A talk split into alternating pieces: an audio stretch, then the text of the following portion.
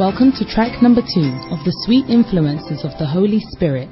The next one, the sweet influences.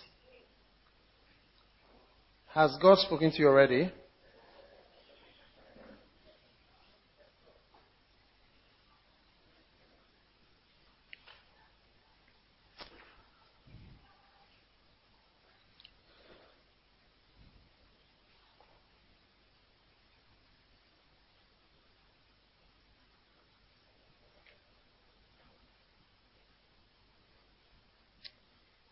Right.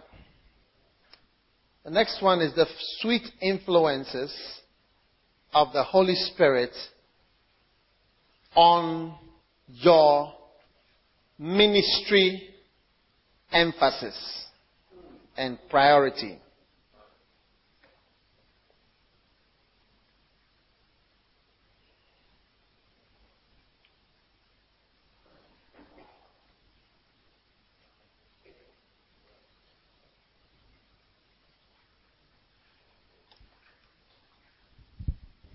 Now, yeah, your ministry emphasis. You see, if you are a minister, and I believe you are all ministers, if you are a minister of the gospel, okay,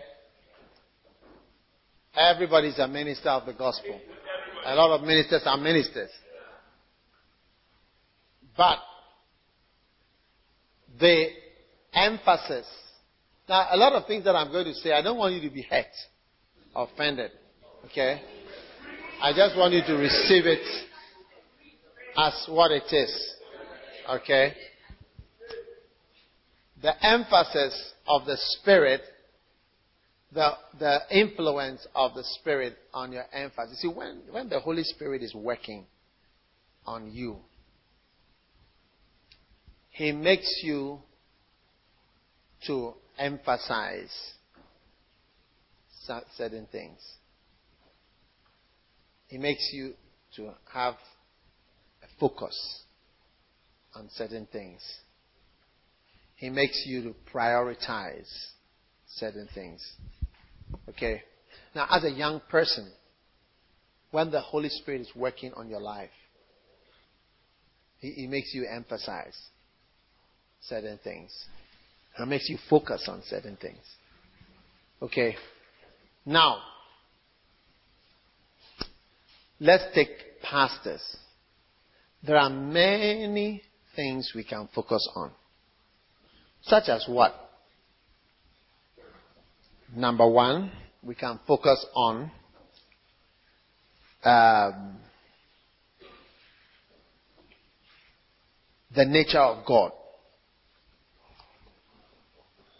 We can also emphasize or focus on the the what?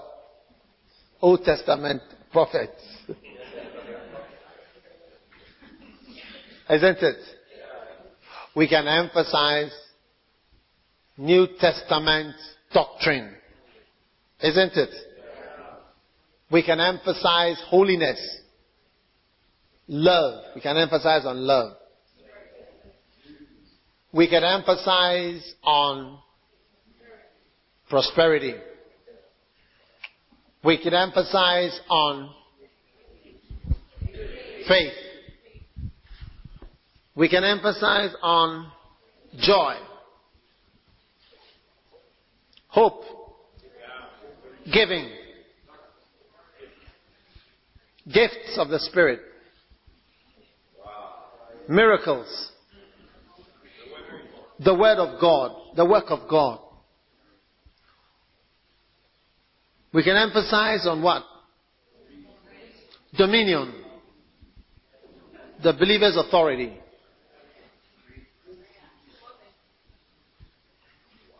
The origins of the Bible. History. We can emphasize on leadership. I mean, when I say emphasize, I mean you have all these then this one becomes repeated. Okay? When you're a young person, like many of you are young, You can emphasize on many things. Number one, you can emphasize on getting a beloved. Yeah.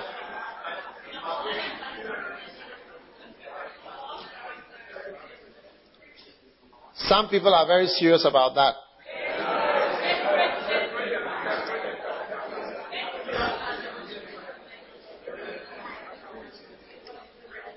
Number two, you can emphasize on relationships elsewhere on campus. You can emphasize on passing your exams. You can emphasize on doing SATs. SAT, is that what you call it? You can emphasize on what else? Getting a good job after school. You can emphasize on having a first class or a second upper. And it. You can emphasize on the continuation of your studies after you finish school. And it.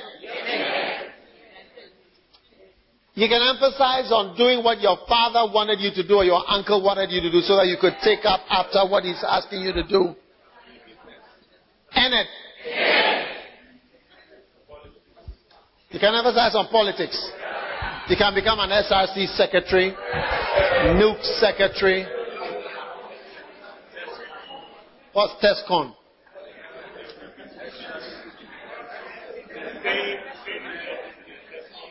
TEIN and TESCON.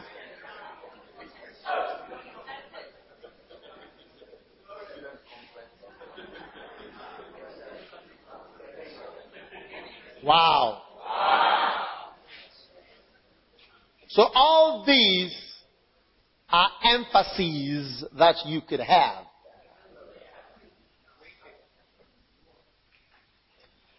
Let's take the emphasis on having a beloved.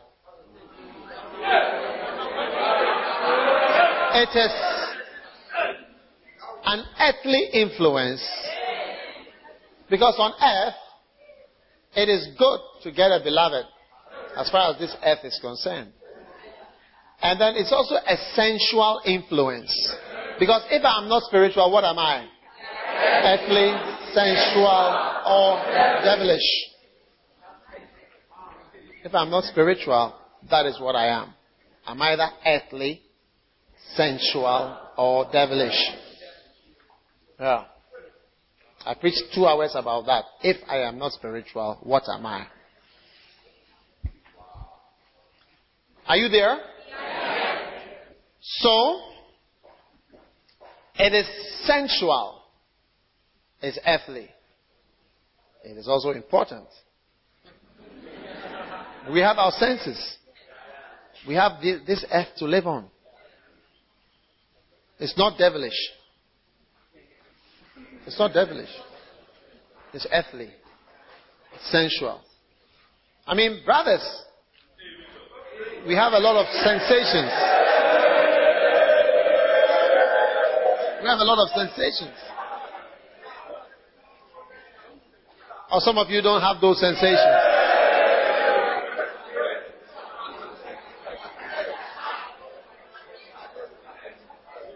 Earthly, sensual, or devilish. Now, you may emphasize on your postgraduates, where you are going to do your masters in Wales, in England, in America, in Singapore. It's good. And it's a good earthly ambition and aspiration. It's not demonic. Anybody doing masters is not doing something demonic.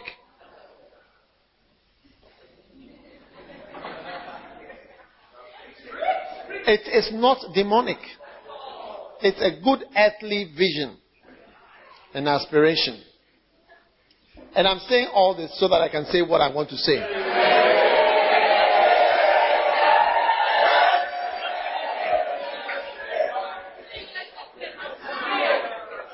Are you there? Emphasizing on your job that you are going to get after you finish your course in social sciences or sociology or psychology or political science, whatever it is you did. You need a good job at, at Lever Brothers, VRA, Tigo, MTN, Glo, and any of these places. Or maybe to come back as a TA. Do you get it? These are all good visions, but they are earthly visions. They, they come from the influence on the earth. And if you're going to do well in this world, in this life, you need to think about what you're going to do after school. You need to think about your job. You need to think about your postgraduate. You need to think about all these degrees. You need to. You need to think about getting a beloved. You need to think about the right beloved. It's going to affect you for the rest of your life. Whether you like it or not. Are you there? So, ladies and gentlemen, all these are the focus of many young people in the university today. But, if you are under the sweet influence of the Holy Spirit, I will show you how your mind will be working. I, am not going to show you steps to working that way, nor keys to help you to be under the influence, or principles about it. I'm just going to show you what it is like when you are under the sweet influence of the Holy Spirit. Do you want to be under the sweet influence of this earth?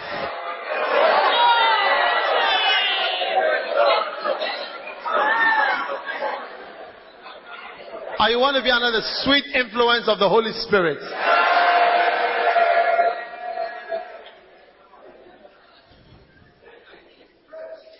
Turn with me to Acts chapter 1. The former treatise I have made, O Theophilus, of all that Jesus began both to do and to teach until the day he was taken up. After that, he, through the Holy Ghost, had given commandments unto the apostles whom he had chosen, to whom also he showed himself alive after his passion by many infallible proofs, speaking of things that pertain to the kingdom of God. And being assembled together, he commanded them that they should not depart from Jerusalem, but wait for the promise of the Father which said he, ye have heard of me. For God, for John surely baptized with water, but you shall be baptized with the Holy Ghost not many days hence.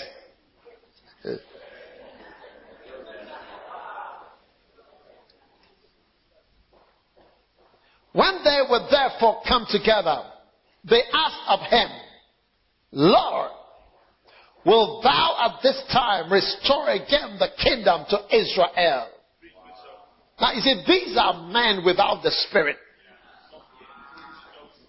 They were waiting for the Spirit. While they were waiting for the Spirit, they became political. Yeah. I, I don't want you to be offended with my message. And and this is one of the last times I'm going to say it, especially for the sake of those who will be listening to what I'm preaching. Nobody should be offended because I cannot help but to preach the truth. Do you understand?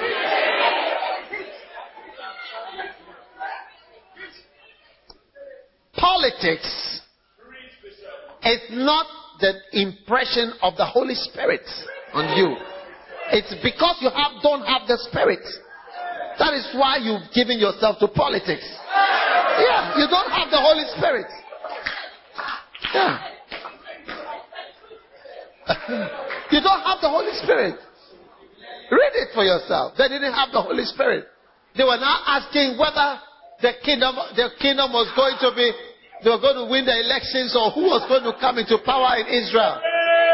Because the Romans were in charge and They, they were ruling. How many have watched this film, Ben Hur? Ben Hur. Who has not watched it, Ben Hur? Raise your hand if not, if not watched Ben Hur. Write it down. B-E-N, Ben Hur. H-U-R. Watch it. Your, your intelligence will be widened. You see, when you watch certain things, you must watch certain films as a Christian. Okay, Ben Hur. Just as a normal person in the world, to know what is happening in the world. A lot of films are just about what happens in the world. Are you there? Yeah. Ben Hur, you, if you watch the film, you'll see what it was like. The Romans were ruling everywhere. They were, they were, it was like how America went to Iraq and they were, when the Iraqis wanted Americans to go. That's how it was. Romans were there in the Holy Land. They took over and they said, we are the commanders here. By force they were there. So they always thought Jesus was coming to save them from these Romans. In fact, when they wanted Jesus to be crucified, Pilate was worried because of his wife's dream.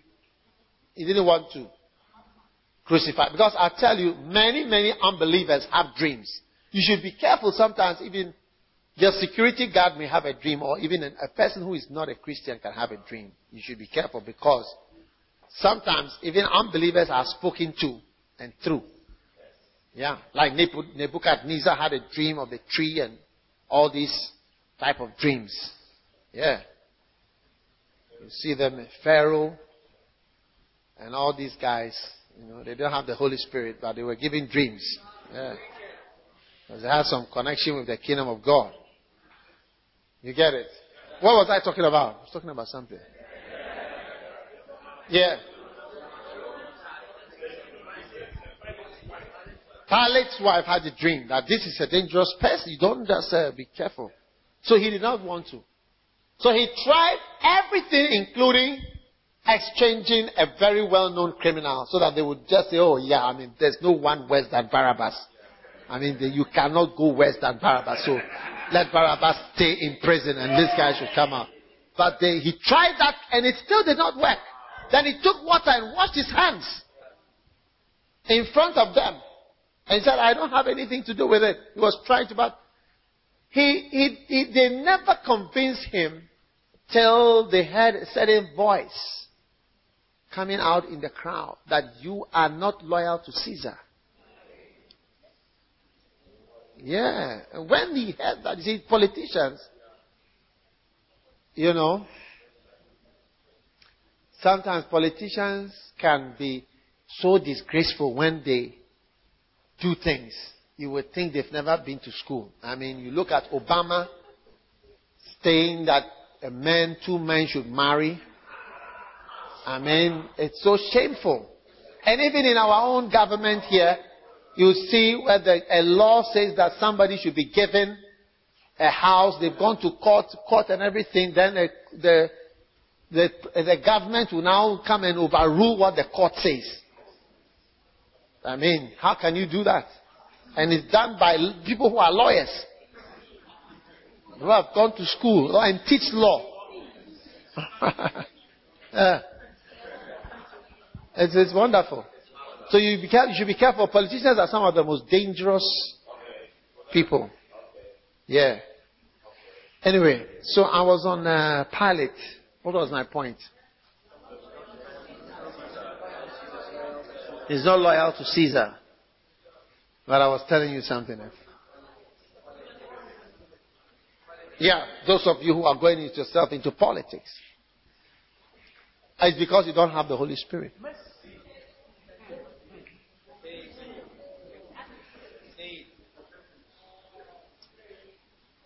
And that is in exchange for your real calling. By all means, some Christians will have to do politics. Yeah.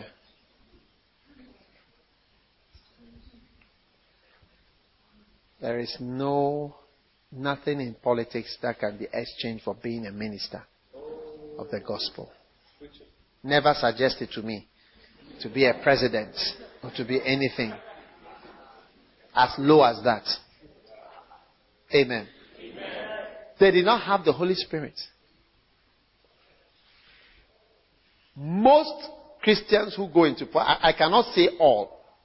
I cannot say all because in everything I've seen God do the exact opposite. You know, He can raise up somebody and use the person in politics to do, to do a, a great work. It's possible.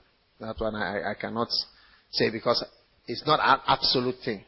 But mostly, it's people who don't have the spirit who go into politics. Mostly. Yeah. And you see people who claim to be Christians when they are there. They don't, they don't stand up for what they believe. Muslims are far more loyal to their religion when they are in power. So now they were saying, Will you now restore the kingdom? And he said, No. No. It is not for you to know the times or the seasons which the Father has put in his own power. Those are seasons which God himself changes. When it's time for war in Ghana, no amount of democracy and NPP and NDC will make the war stay out of Ghana. When it is time for peace in Ghana, no amount of shouting on the radio and whatever can bring war to Ghana. And it's all about seasons. If you look at certain countries, Nigeria, for instance, I mean, when I saw Ronald Bonnke there from the year 2000 till now, till about this last, is just about, they have, I think they have stopped their crusade for about 10 years. They were only in Nigeria. I said in my heart that a bad thing is going to happen to Nigeria. And that is why God has sent Bonnke there to go and be a salvation, a warning of the gospel to them. And so I told some I said that it's likely that after Bonnke finishes, there will be a war. Oh yeah, I said it long ago. And we are watching as the whole place is becoming some way. Yeah. So God has seasons. Every country has seasons. quiet, like Abidjan. Years ago, if you went to Ghana, from Ghana, I went to Abidjan, you're going to Europe. It was called Petit Paris. Paris, Petit Paris. It was a small Paris. When you, when you walk in the streets of Abidjan, it's like, um, it's like abroad. Yeah, skyscrapers, very beautiful. I mean, old is now spoiled, but it was like that. My Ghana was nothing. Today, they have had whatever, and the whole place is some way. And they have rebels coming from somewhere, all kinds of things going on. So it's seasons. It's seasonal. Peace is seasonal. Stability is always seasonal. So Ghana is in a season of peace. When the season changes, you will ascribe the reasons to this person, this, this, this, but it is not that it's the season that has changed. Yeah. so those are not things that can be brought about by human beings. That is why most politicians are disappointed people by the time they finish their work. They are broken-hearted and disappointed by the time they finish whatever they are doing. And they can do very little. But when the emphasis of the Spirit of God, the Spirit of God is on you, he just switched it from the politics. Hallelujah.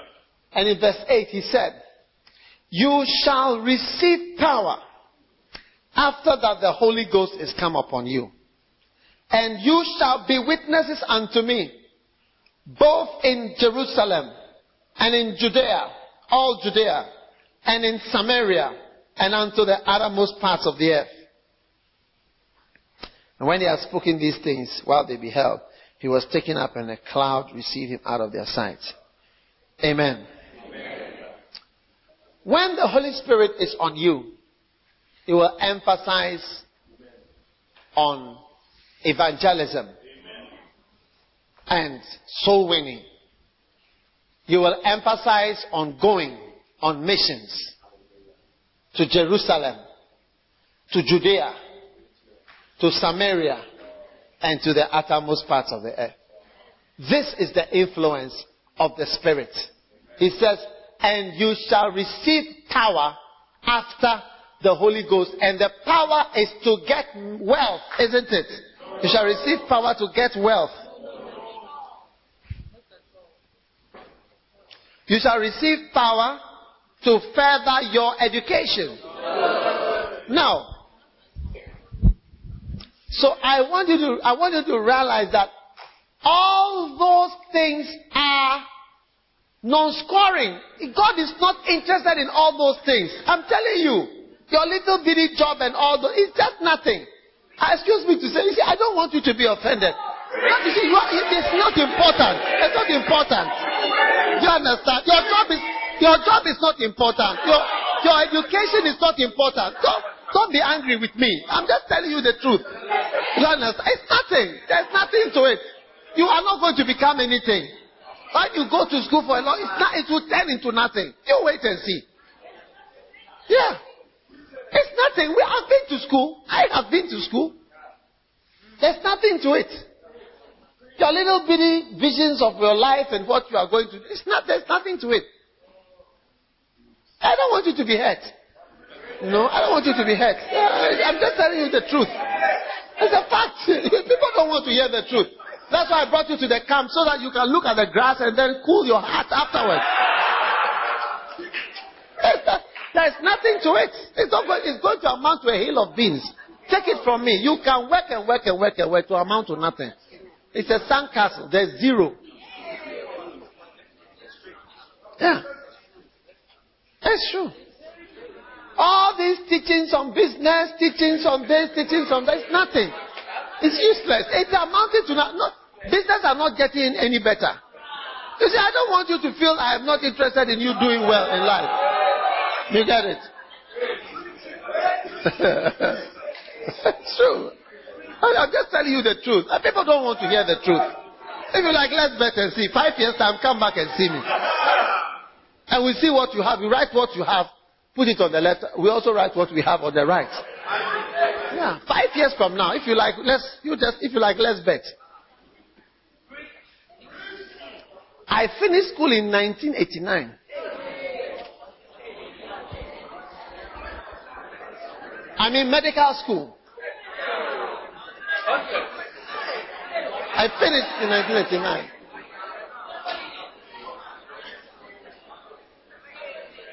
On the t- I should have finished in 1988, but because the school were, were closed down, I finished in 1989, the 10th of March. It amounts to nothing. Take it from me. It, there's nothing. All your course, your school, it's useless. Okay. I'll say it. I'll say it. I'll say it. I'll say it. I'll say it. Oh. if you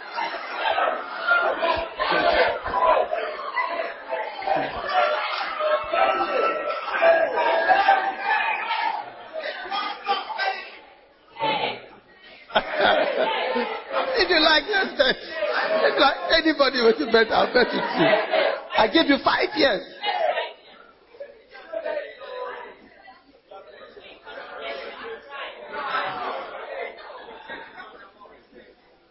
The Holy Spirit, it says, and after this power, this Holy Spirit comes on you.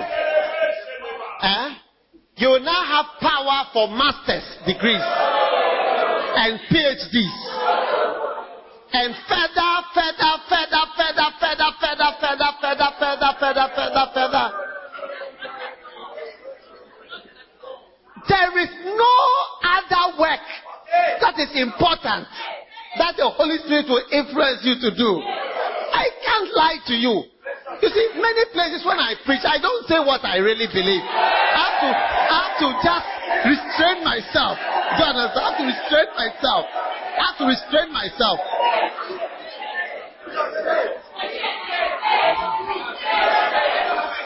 I mean, it is there. The guys wanted to go into politics. And Jesus changed and said, look, it's not, the thing is by seasons. Politics, I tell you, if you if the season for peace and democracy comes, and you happen to go and stand for elections in a democratic whatever, it will work for you. If the season of peace and democracy has not come, you can campaign. Nah. You will never, never be president. Yes. It's true. Yeah. You can discuss and discuss. It will never happen. Because the thing goes by seasons. Yeah. And when a season is over, the thing changes. And you see them meeting, negotiating, meeting, negotiating. The civil war in Sierra Leone, it lasted for 11 years. Yeah. When you go to Sierra Leone now, you see that the people are afraid of war. Yeah, they have asphalted the road from here, Freetown to the other places, and you see that the people are afraid of, they know, because there are a lot of people with their arms are cut, everybody remembers it. Most of the people are, they were there 11 years. They know it. So you see that it's like 11 years, it couldn't go out. But it was so safe for us to be there, to drive from here all the way to one end, coming back, because all those things have gone. Yeah. So it's like a new season has come, and the, yeah, the season has changed from the war season, but it took 11 years. All the talks, peace, this, whatever, still it cannot go. Yeah, that's, that's how it is. So Jesus was saying, why waste your time doing something that depends on seasons? This is not, it's not a worthwhile ambition. But anyway, you don't have the spirit.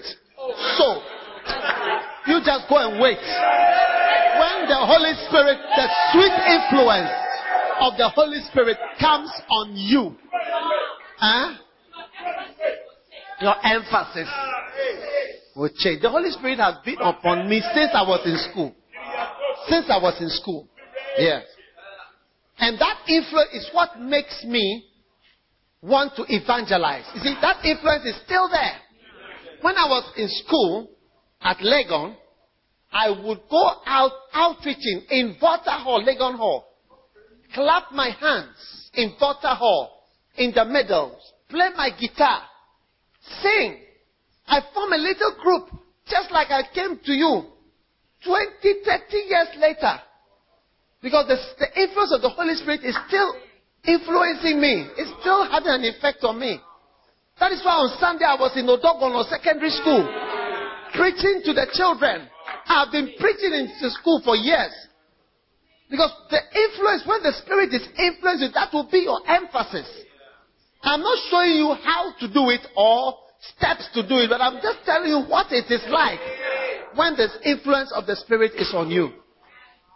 Anytime you watch somebody preaching a lot about money, you must, about money, prosperity, earthly gain, you must have the suspicion that the Holy Spirit has left the person.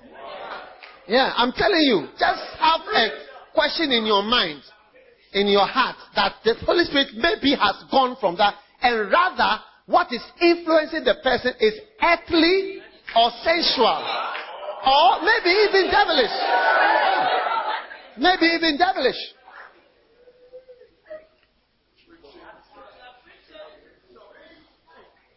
Yeah. That's why I thought I don't want to offend anybody. All the money, all the money in the world it's not winning any soul. You can have all the money in the world. Nobody is prepared to go out anywhere. You see, the more the Holy Spirit is on you, the more mission minded. You see, Jerusalem, Judea, Samaria, uttermost, these four, always, it's there from the Spirit. I'm telling you, you cannot take it away from the Bible. You can say whoever you are, you can be whatever, but it's there. Instead, you shall receive the power of the Holy. And when after the Holy Ghost comes, you will be my witness. You will go to Samaria. How do you how do you be a witness in Samaria if you don't go there? How do you be a witness in, in, in the uttermost part if you don't go there? How will you how will you be a witness in the uttermost part if you don't go there? You cannot be a witness in the uttermost part of the earth and still be in Jerusalem.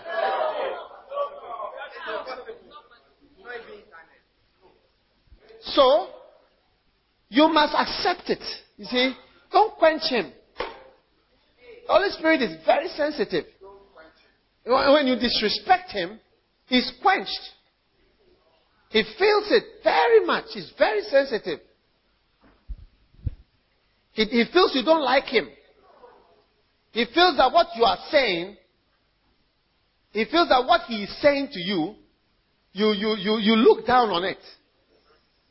He feels that you despise it and you rather feel that money and prosperity and education and earthly life and earthly living is greater. That's how he feels. He feels that you don't respect this. The way you say evangelism and you say missions and missionaries, he feels you don't respect him. Yeah, he feels, he feels you look down on him. You look down on what he's saying. So he feels offended and he withdraws. And when he withdraws, another spirit. You see, anytime the spirit of God is on you and he goes away, demons come. Because see, when Saul was anointed, he was anointed by Samuel. But when the spirit of God departed, an evil spirit came. So many times when people are anointed, pastors, priests, and others, we are anointed and we move away from the Holy Spirit or from the church, other evil spirits come and take place. I remember one time clearly, I saw a church, the congregation, the Holy Spirit told me, My Holy Spirit is not here. It's the spirit of the world. The spirit of the world is here. And the spirit of the world brings the love of, of, of man, the love, the love of the, the love of this world, the, uh, the lust of the eyes, the lust of the flesh, and the pride of life. These are what will be in the system. That's all that when you go to church, like to be a great person in the church, to have money, to be this, you are this, you are that, you are so so and so in the church. It's like all these big men, big manism, all these things are what you are after. Look, just read it for yourself. I don't want to change the Bible. Don't change the Bible. So I'm telling you, you, you, you, if you want to be influenced by the Holy Spirit, it's up to you. Yeah, it's not a step. It's not a step. No, it's not. There's no step. There's nothing to do. I'm not teaching you something. Go and do six, these six things. I'm telling you that the sweet influence of the Holy Spirit sends you. The, you become more missionary minded, more missionary conscious. You, you tend to move. You tend to go from your comfort zone. You tend to accept the important work that you have to do. I was amazed when I went to India to a place called Chennai. And I said, What do you have tourist, tourism wise? They said, We don't have anything, but we have Thomas's church, a St. Thomas church. I said, Why Thomas? They said, oh, St. Thomas, the 12 disciples, Thomas came to India. He's the one who came to India. Yeah. So I went to the place, I took picture where he was killed. They have two places where he was killed. He was killed you know, and then a church that was built where, around where he landed and where they came from outside. Yeah, that he came and brought Christianity. So that part of India is Christian.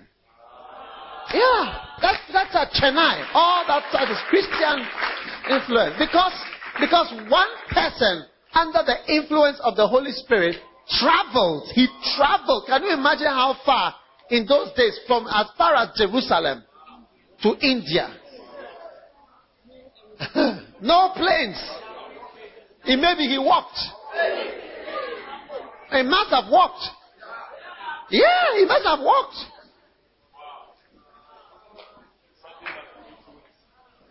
He was under the influence. God, Jesus told him, when, when, when the Holy Spirit comes, you see, a lot of the ideas we have, a lot of the feelings we have, a lot of the thoughts we have, a lot of the inclinations we have, they are from the Holy Spirit. Yeah. It's not just bland. Even, even the thoughts you have, you will see a lot of the thoughts you have come from chemicals in your blood. It's true.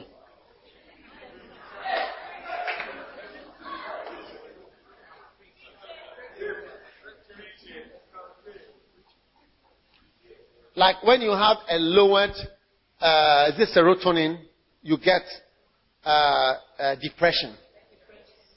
You see, you get a lower either dopamine or serotonin. I'm not so sure that one of them is either lower or high.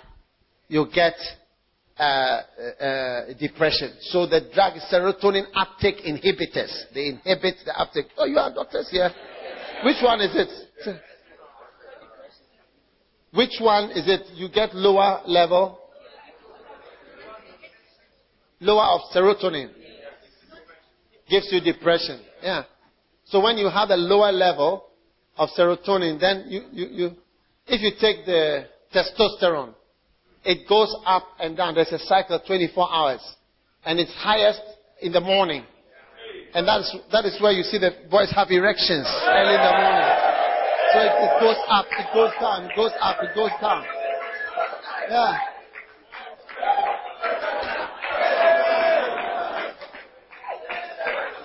Huh? Is it not true? Are you, are you not a medical? Is it not true?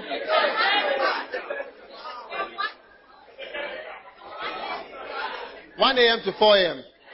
Is that the peak of the. Are you sure it's 4 a.m.?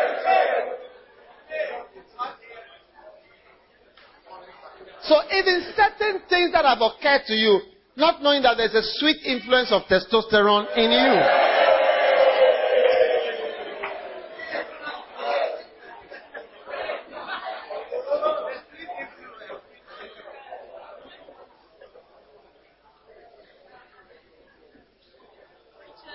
So I am sharing with you, I want you to know the truth of the matter is that when the Holy Spirit, or say an evil spirit, is in you, you see that certain things are occurring to you. Like maybe I'm preaching, you're getting angry as I'm preaching. You understand? I'm preaching, you are getting irritated. You are, you are being offended. So you see that an evil spirit is working. Uh-huh. Demons are moving. All, all that I'm saying is that you cannot tell what is working. And that is why I'm showing you what it is like when the sweet influence of the Spirit is on you. You see that it affects what you think, what you do. Yeah. Your priorities, your emphasis. Yes. Yes. And as long as the Holy Spirit is on you, you will always have that emphasis. It's true. Always. Whether you are pastor, look at me, I am a pastor of so many churches. I still have all the churches, all, all their, all my responsibility. I'm still involved all the time. I preach outside. I can use only my outside invitations to have work to do. Only invitations. Traveling outside Ghana. I can use only that to be to be busy. It's true. I'll, I'll not, even I don't have to live in Ghana. I can just live outside and follow invitations. I have so many. Yes, week after week after week after week. Yeah. But if the Holy Spirit is on you, you know, you will have. And you see, in Lighthouse, we are blessed that God has given us this emphasis all these years. And people, people are looking and are saying, in fact, recently some pastors were telling me, said that, look, one thing that you have brought is that you have showed us to lift up our eyes and these are pastors of big churches. Yeah. Says you have showed us, lift up your eyes. There are places. Go here. This one can go here. This one can, it's possible. Go here. Go. We never thought anybody can go anywhere. Yeah. And you see, that thing is the Holy Spirit. Send them to the uttermost. Send them to Jerusalem. Send them to Judea. Send them to Samaria. Let them, it's the Holy Spirit that has been working on us. And where we are standing is for the Holy Spirit to influence more people to go further. Because your life can be used to help somebody and bring salvation to somebody. Yes. I'm in 1989. How old were you? You were born. You were born. Hey!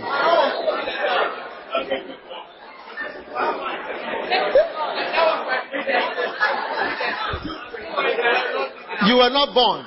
Predestination. You were under predestination. How many were under predestination in 1989?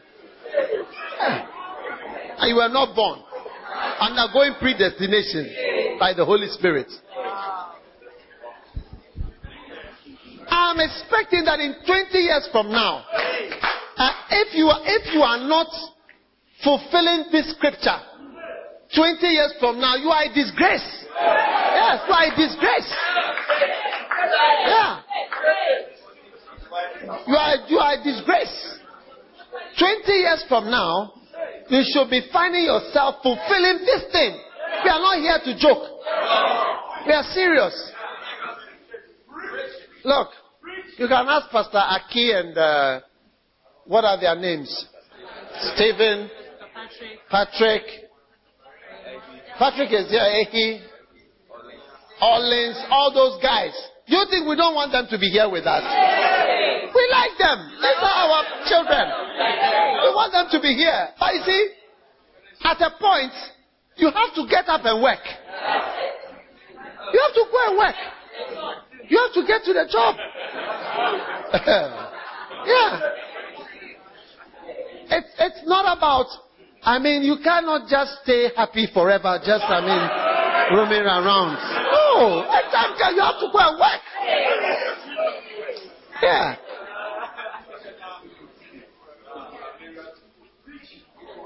You gotta go. I'm telling you the Bible, clear, black and white.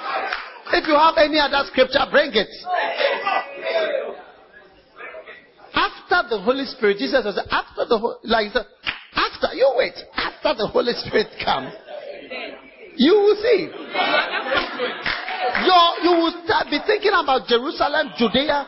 So it will come to your mind. It will come to your mind. It will be in your head. It will be in your heart. Uttermost part of that, it will come to you. You will know it in your heart that there is something to do after the Holy Spirit comes. After the earthly spirits, worldly spirit come, then you will say, I have to get a Hummer. I must have a Mercedes Benz. I must build this house. I must be here. I must be there. I must have this. I must have all that.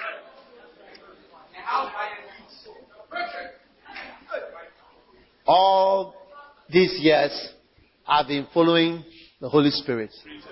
I have not lacked all these things that people ask. So that's why I say that you you've made it your priority.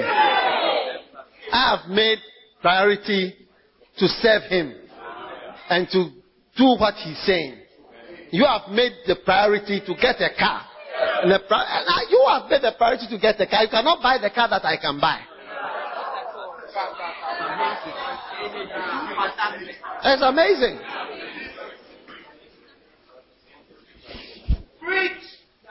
Acts chapter 2.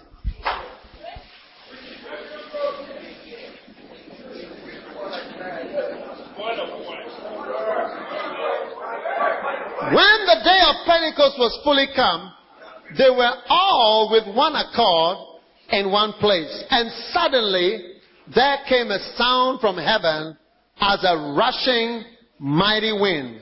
And it filled all the house where they were sitting. Okay? And they were all filled with the Holy Ghost. Okay? And began to speak with tongues. Okay? Then they were all amazed, verse 12, and in doubt, saying, What meaneth this? And others mocking said, These men are full of new wine. But Peter, standing up with the eleven, lifted up his voice and said, Jerusalem, be this known unto you, and hearken to my words. These men are not drunken, as you suppose, seeing it's the third hour of the day. How can they be drunk? This is that which was spoken by the prophet Joel. It shall come to pass. I'll pour out my spirit on all flesh, and your sons and daughters shall prophesy. Your young men shall see visions, your old men shall dream dreams. And on my servants and my handmaids I will pour out in those days of my spirit, and they shall prophesy. I will show wonders in the heaven above. The sun shall be turned into darkness. Verse 21. And it shall come to pass in that day, whosoever shall call on the name of the Lord shall be saved. Ye men of Israel, hear these words. Jesus of Nazareth, a man approved of God, among you by miracles, signs, and wonders, which God did by him. As you yourselves know. Listen to the, how the preaching is going oh. on. Him being delivered by the determinate counsel and foreknowledge of God. You have taken him by wicked hands have crucified and slain him. But God has raised him up, having loosed the pains of death, because it was not possible that he should be holding of it. For David speaketh concerning him, and he said, I foresaw the Lord always before my face, for he is on my right hand, that I should not be moved. Therefore did my heart rejoice and my tongue was glad. Moreover also my flesh shall rejoice, rest in hope. Because thou wilt not leave my soul in hell, neither wilt thou suffer thine holy one to see corruption. Thou hast made known to me the ways of life. That shall make me full of joy with countenance. He was just quoting a lot of scripture. Men and brethren, let me freely speak unto you of the patriarch David. Hey! That he is both dead and buried, and his sepulchre is with us unto this day. Therefore, being a prophet, and knowing that God has sworn with an oath to him, that the fruit of his loins, according to his flesh, would raise up Christ to sit on his throne. He, seeing this before, spake of the resurrection of Christ, that his soul was not left in hell, neither did his flesh see corruption.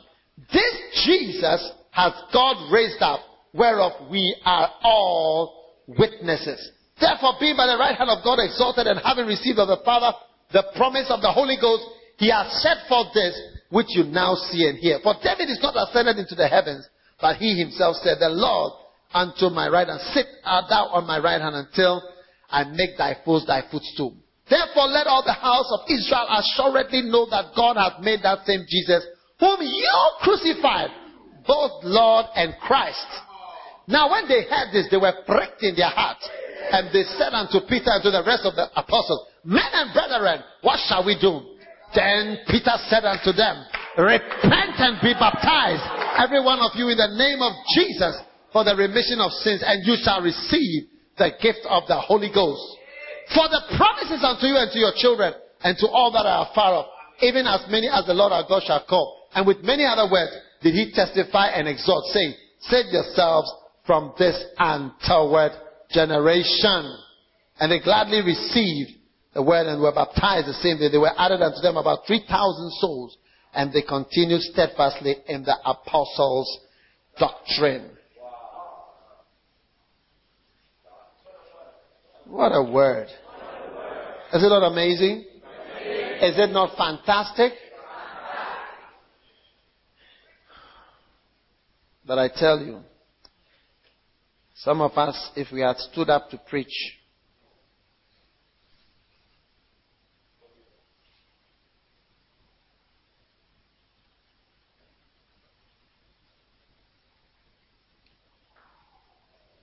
the preaching would have been. Standard economics tends to see development as a process largely driven by accumulation of investments in physical and human capital. As we have seen, standard economic theory underlying today's development policies is generally unable to recognize qualitative differences between economic activities. None of today's failed and failing states could pass George Marshall's test for what creates modern civilization as they have very weak manufacturing sectors and are unable to generate the virtuous exchange between city and rural activities.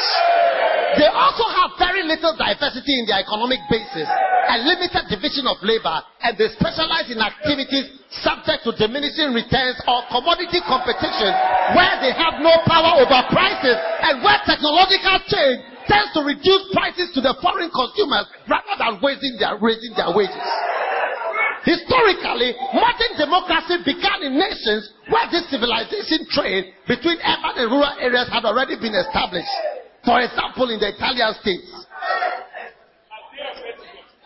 Hmm. in this model, economic growth tends to be activity specific, tied to clusters of economic activities characterized by increasing return, dynamic imperfection, competition, and rapid technological progress. In addition to the capital, the process requires the transferring and mastering of skills and above all, the creation of a viable market for activities with increasing returns where the absence of purchasing power and massive unemployment tend to go hand in hand.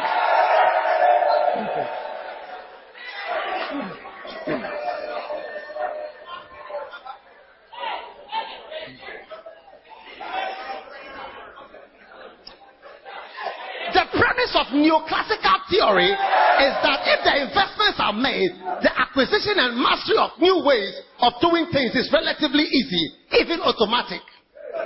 More importantly, a core assumption of standard economics is that seldom acknowledge that economic structure is irrelevant as capital per se will lead to economic development regardless of the economic structure within which investment is made.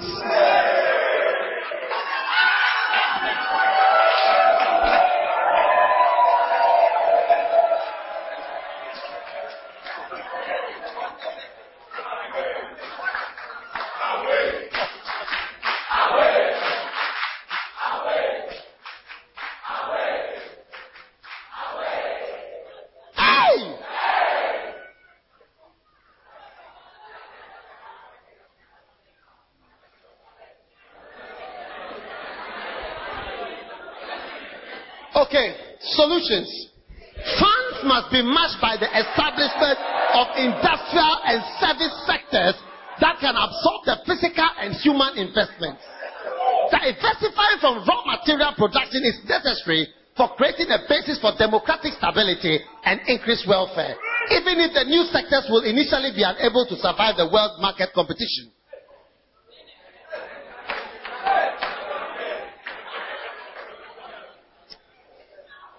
Poverty stricken third world corresponds most closely to conditions of diminishing returns and perfect competition, while the rich countries whose exports are produced under conditions of Schumpeterian dynamic imperfect competition are rent seekers whose rents lead to higher wages and a higher tax base. This failure to understand development as Schumpeterian imperfect competition is at the heart of the argument against industrial policy. I'm sweating, I tell you. It's a powerful message.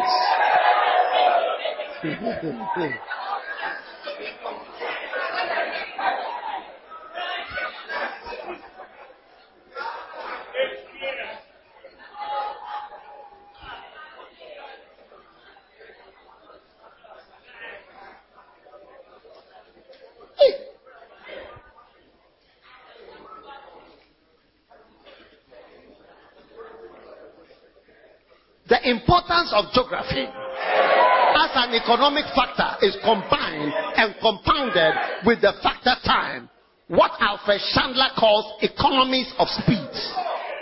Oppenheimer calls this factor transport Widerstand, transport resistance, or resistance caused by time and geography. Historically, Australia's geographic isolation gave the country a higher transport resistance than that of Ireland.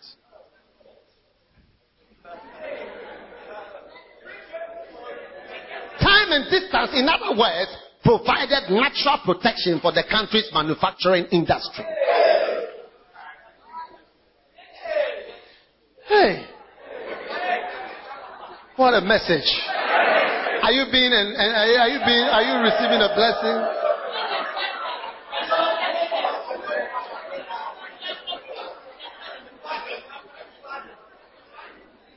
I'm preaching, no?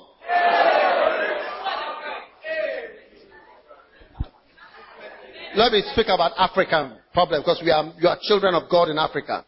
In the place of this economic development that made Europe rich and malaria free, Africa keeps a colonial economic structure, exporting raw materials with an underdeveloped industrial sector. Instead of development enabling the continent to serve debt, Africa gets debt cancellations. Instead of development that eradicates malaria, Africa gets mosquito nets. The structural problems underlying Africa's situations are not addressed. Just the symptoms of these problems are addressed. This is an argument we shall deal with. Let's move on to the Washington Consensus.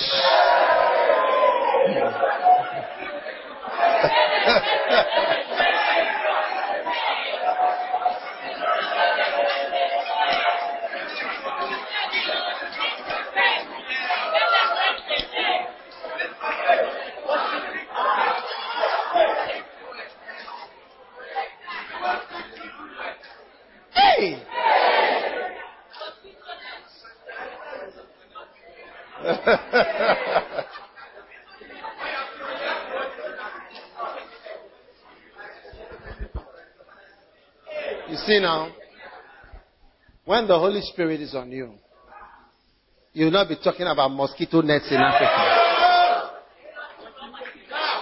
and the Washington consensus.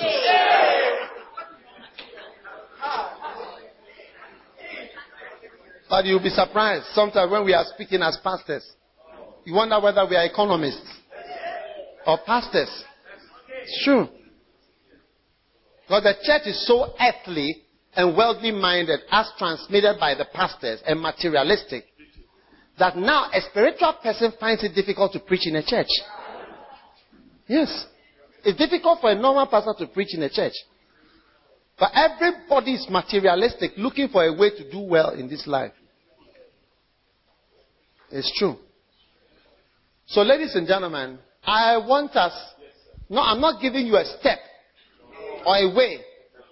I'm just telling you when the influence of the Holy Spirit is there, you will say, Bishop, I want to go somewhere and do something for God.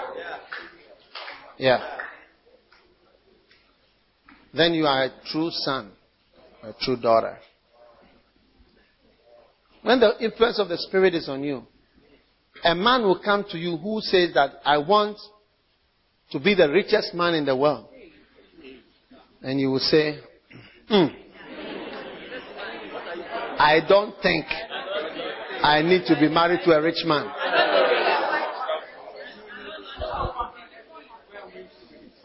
When you have the influence of the Spirit on you, you will want to win all the souls in the world. Dr. Ogo, you are a pastor. If you are under the influence of the Spirit, you will want to win souls. Even though you have a big church and you have a pastor, you are a pastor, you want to win souls. I challenge you, if you call yourself a pastor and the Holy Spirit is on you, I challenge you. When are you winning souls? When? Pastor. Yeah. Amen. When, when, who is going out on the mission field? All that is happening in the church is the influence of the Spirit.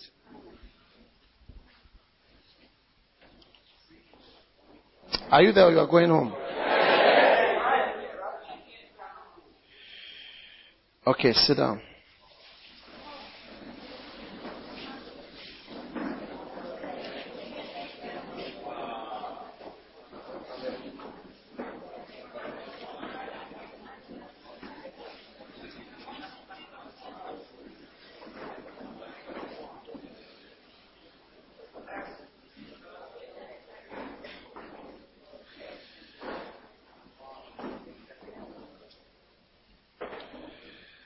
Now, the next influence of the Spirit.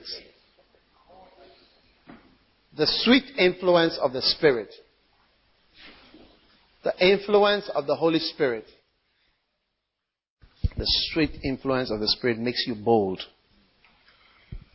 Makes you confident. So I'm talking about the influence of the Spirit on your confidence level.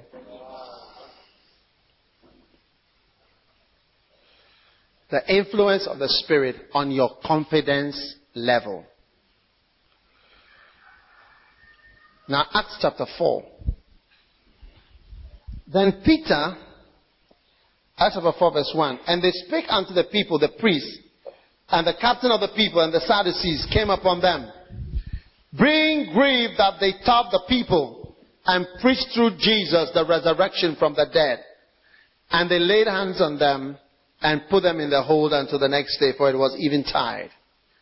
Howbeit many of them which heard the word believed, and the number of them was about five thousand. And it came to pass on the morrow that the rulers and elders and scribes, Ananias, Sapphira, they gathered the seven. When they had set them in the midst, they said, By what power or by what name have you done this? Then Peter, filled with the Holy Ghost, said unto them, you rulers, that is somebody who has been taken from prison. Oh. Yeah, he has just been brought out of the prison to come and speak. And knowing that they've killed Jesus a few weeks earlier. They've killed his leader a few weeks earlier. And they've put him in prison, which is one step to death. It's one step to the actual.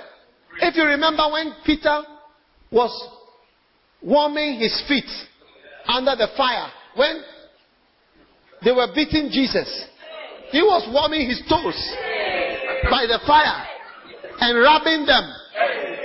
And when the, a girl came to ask him, Are you not the Son of God? He said, What? Oh, oh lady, I will beat you just now. Do you know me? I'll slap you, eh? I'm a fisherman, okay?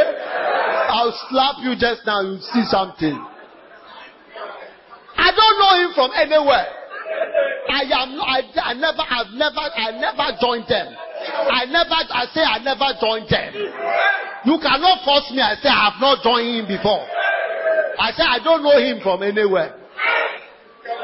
Be careful. I say I don't know him. Your mother. What do what, what do you see me for? I will I will beat you just now. Do you know I will beat you just now. Ah! I'm a fisherman from uh, I will beat you just now. Foolish boy, foolish woman, foolish woman who born you, foolish woman who born you. I'll slap you. Eh? I don't know him. They asked him, "Do you know? Do you know Jesus?" me? I will, I will curse you and your mother just, I will curse you, you and your mother and your father just now. You see something. Where do you see, where do you see me for? Have you seen me with him before? I say, have you seen me with him before? Stupid man. Foolish man. When you are speaking, use your sense. Don't get up and you speak by heart. Wow. But a few weeks later, after they took him to prison and spent one night. They brought them out. People who have shown themselves to be murderers. They asked him, Peter, what do you know? This time he didn't say, I don't know him. He said, You, you are murderers. He changed. What, what, what made such a change? What made such a change come? And you see, even the, even the, the, the, the Pharisees were shocked. Yeah. Yeah. It's as if we are being examined this day. Be it known unto you and to all the people of Israel that by the name of Jesus, whom you murdered, whom God raised from the dead, even you murdered, it didn't work. God raised him from the dead, even by him that this man stand before you. This is the stone which was set at not of you. Neither is there salvation in any other, for there is no other name under heaven whereby we must be saved. Verse 13. When they saw the boldness of Peter and John. Remember in verse 8, and Peter, filled with the Holy Spirit, said unto him, You rulers and elders of Israel. Now when they saw the boldness of Peter and John, and perceived that they were unlearned and ignorant men, they marveled and took knowledge of them that they had been with Jesus. Amen. Amen. Ladies and gentlemen, boldness comes from the anointing. Some of you cannot even tell your parents that, Daddy, I, I believe in this is what I believe in. You cannot even tell your parents. You cannot even tell your parents. You cannot even stand and say, look, this is what I want to do. You don't even have the boldness. It's because you lack the Holy Spirit. The Holy Spirit makes you bold. Some of you don't have the boldness to step out into the ministry. You lack the boldness. You can't even make the move. There are many people who should have taken steps to work in, for God in the ministry. They are afraid, so timid. Fear has gripped them. They cannot do what is necessary for years and years and years. They are paralyzed by fear. They are paralyzed into timidity. And they are so, they, they, are, they are so, uh, uh, me, you say me, and you, you see them even telling lies. Because see, when you are not bold, you start telling lies. Many of you tell lies because you are not bold. And we even tell lies about things that you shouldn't lie about. I mean, there's nothing wrong with it, but you lie. Like maybe there's nothing wrong in coming to a camp and you say, I'm going for classes.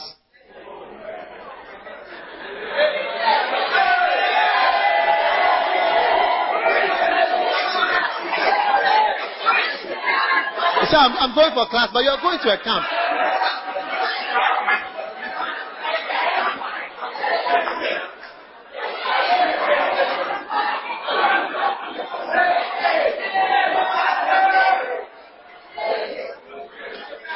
An evil spirit has possessed you all these years. You cannot tell the truth.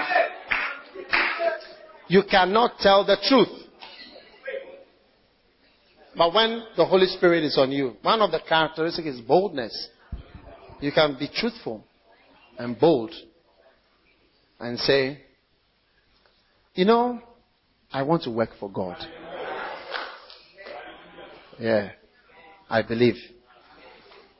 It takes boldness for me to preach what I preach. Because I've, I've always felt odd. There are a lot of places that they don't invite me to preach. I don't mind.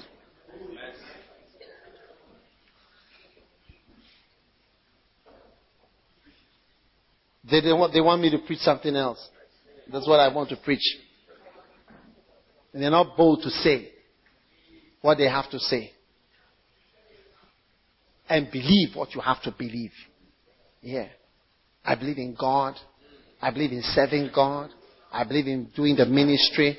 I believe in doing the work of God. And I, I'm not embarrassed by it. I'm not ashamed. I'm not ashamed. Why are you ashamed? Yeah. I remember some time ago, I mean, well, I remember, I think Nana Akufo-Addo was being criticized by, I think, his opponents. They were saying that he's, he grew up in Paris and he was in whatever and he drove whatever. And he also came and said, Yes, I was in Paris. I grew up here and I, and I am not ashamed of it. I have no apologies at all for what I, what I, I am thankful to God for it. You see, God has given us something we don't have to be ashamed of. Are you ashamed? Rise up and be bold. You will always need this particular influence of the Holy Spirit. Yeah. To be bold. When you start to pray for the sick in your ministry, you need boldness. If you are not bold, you cannot. When you start to minister the Spirit, you need boldness. Otherwise, you cannot. It takes boldness to go into the throne. Even when, you, when it comes to relating, some of you, your relationships are stunted because you are not bold. It's true. Your relationships are stunted because you are not bold. It, it, the influence of the Spirit makes you bolder.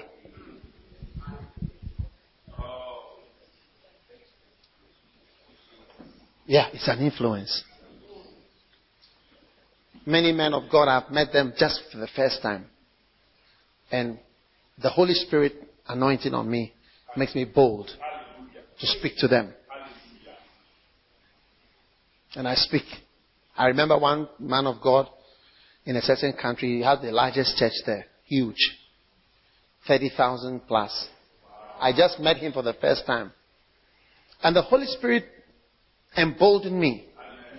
And I spoke about certain things to him that he was he was very amazed and then he told the i, I didn't know him but the, the one who invited me took me to see him so he told the one that you know i like that guy i want can you when he comes bring him to me again yeah it takes boldness recently when i met Benny Hinn I was bold. I spoke to him. I spoke to his assistants. I talked to them about loyalty. As I was talking, I said, you, you be faithful to him. I said, be faithful to him. Yeah, I said, be faithful. Yeah. I told them, I said, you, you have to be careful of familiarity.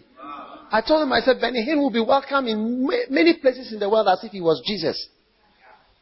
Yeah. And you, you are with him. You must, I said, you can easily not receive the anointing. Because you are close and you are familiar. So be careful. Yeah, I was bold. When I was with Benny Hinn alone, I was bold. I spoke to him. I asked him about his marriage. Yeah, I asked him about anything I wanted to ask. At a point, I, it was almost like I was taking over the conversation because there was another host that was there. Yeah. The Holy Spirit makes you bold.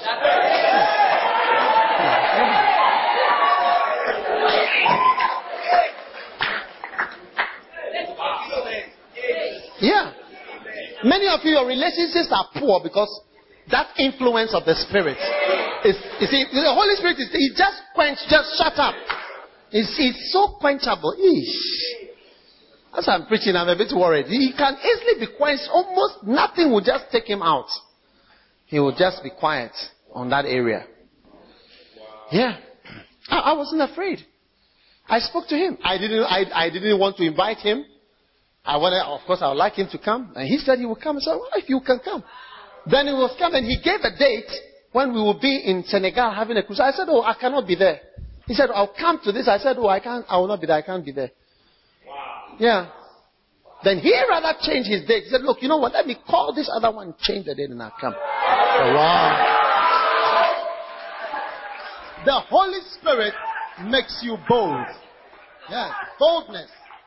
I said, Oh, I will not be, I will, I will be in, at having a Healing Jesus crusade. I'll be in another country and I cannot, even though it's my crusade, I can change the date.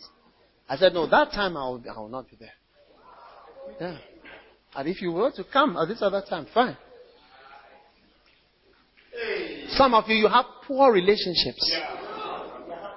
Yeah. Because that influence of the Holy Spirit. Yeah, you've been sitting at the back. It's like you choose the back.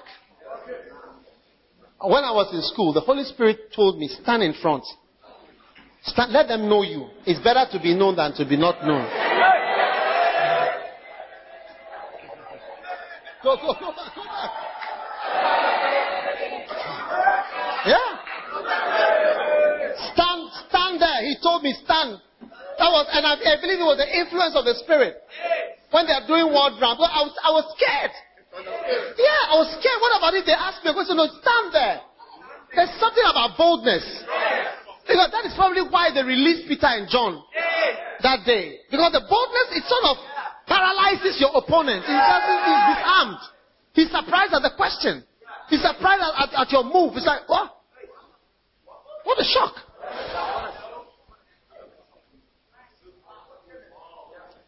So the Holy Spirit said, stand every ward round. And it is what made me pass my uh, uh, part, part one, we call it. I don't know what you call it now. Part one.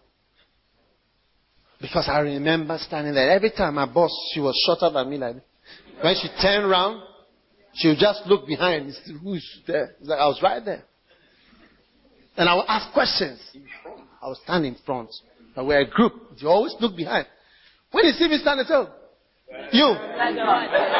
Meanwhile, I didn't know the answer.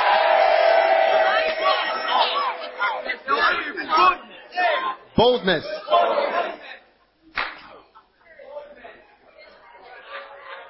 And in my, in my part one exam, I had a terrible experience. I always feel I should have failed. But when I, when I told my boss, I said, Sir, I think I failed. He said, You? He said, Go and drink beer. go and drink beer. You sure? I said, Go. I said, Go and drink beer. Because they are not going to have a meeting. Yeah, they know me. They know I'm with them all the time. I stand in front, I answer questions, I speak. Yeah, you cannot just fail. You can't just fail somebody like that. No, no, no. It's not like that.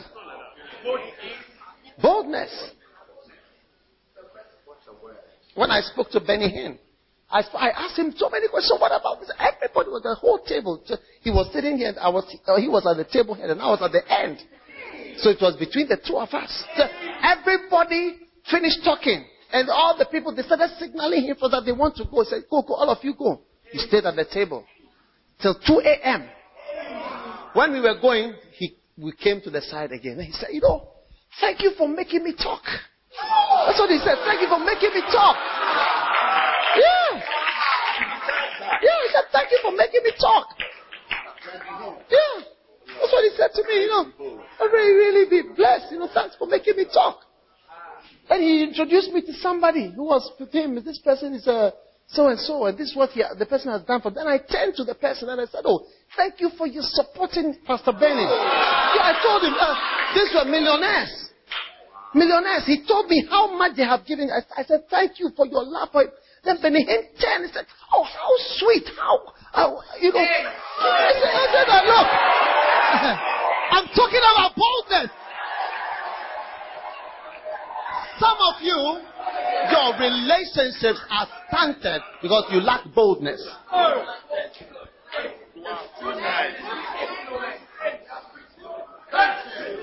Yeah. I didn't say, oh, these are millionaires, so I don't know. What? I may be a thousandaire, but I don't care. The Holy Spirit gives me the boldness.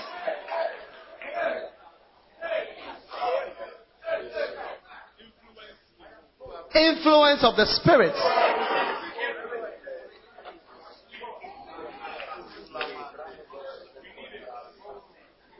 Benny Hinn, he has a message called Seven Steps to the Anointing. He said, the last step, the last step in that message, he has seven steps. The first is the Jesus Christ the Savior, then the, the blood, different things up to the end. Then he said the last step, that is steps to the anointing, to the presence, to the throne room. He said the last step is boldness. Yeah. You step into the throne room. He said that, that is a step that the Holy Spirit gives him. Boldness. And you step into the, the Holy of Holies. He said the last step is boldness. Yeah. So, boldness is something that comes from the Spirit. Without boldness, m- most of ministry cannot happen. M- much of the things you will do. Hey, you will be afraid always. If you even die of fear, because every time you will be under pressure. Can you imagine every day you are preaching, every day somebody is expecting a miracle, anointing, prophecy. Every day you have to come up with something to say, something to say to the people. Hey! If, if you don't develop boldness and trust in the Holy Spirit, you, you will be tired. You see, signs and wonders require boldness. The last step into the throne. You need some boldness. Like you are right there.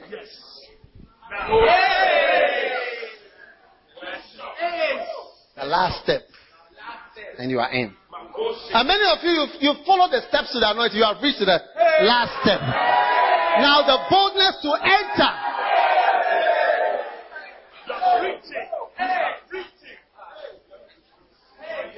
The boldness to enter and do what God has been influenced. The Spirit and the bride have been saying, Come, come, come, come, come, come, come. And then you stay right behind the throne. Be bold. To minister magical signs and wonders. You need to be bold. You see, expecting things to happen. It will not just happen.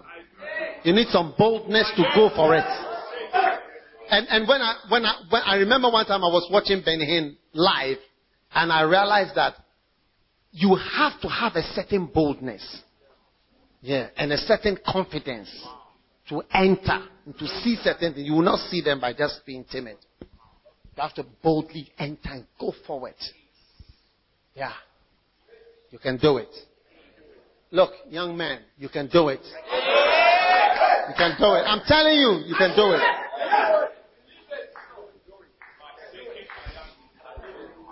Whom he foreknew, predestinated you, then he called you. Then you are okay, you are justified. Now you are glorified.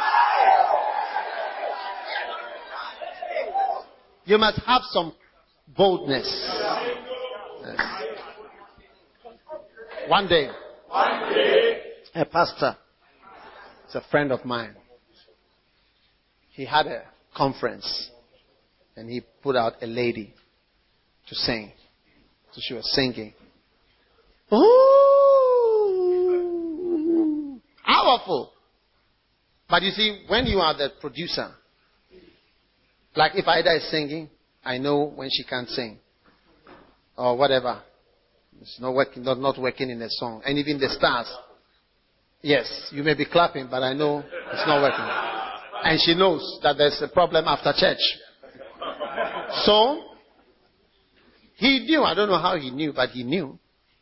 So after church, he called and he told her, he said, you sang well.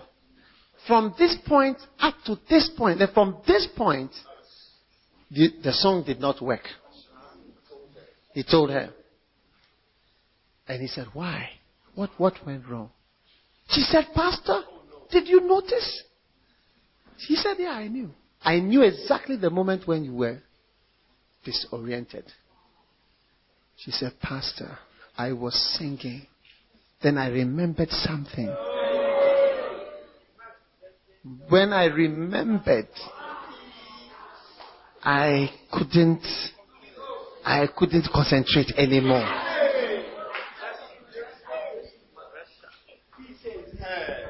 See, something came for her boldness. The attack was an attack on her boldness and her confidence. It was a spiritual attack.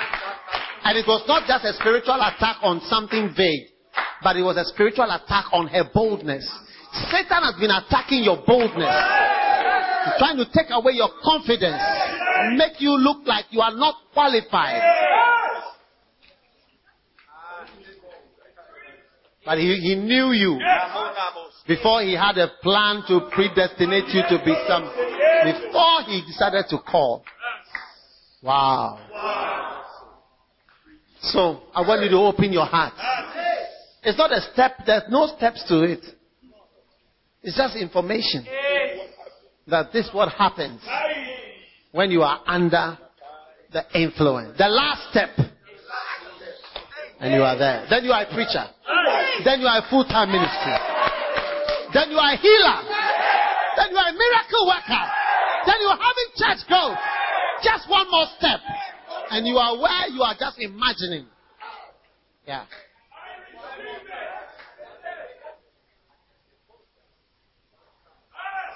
Some people think you are a bad boy, but God doesn't think you are a bad boy. Jesus has already got a plan already. Already. Ah.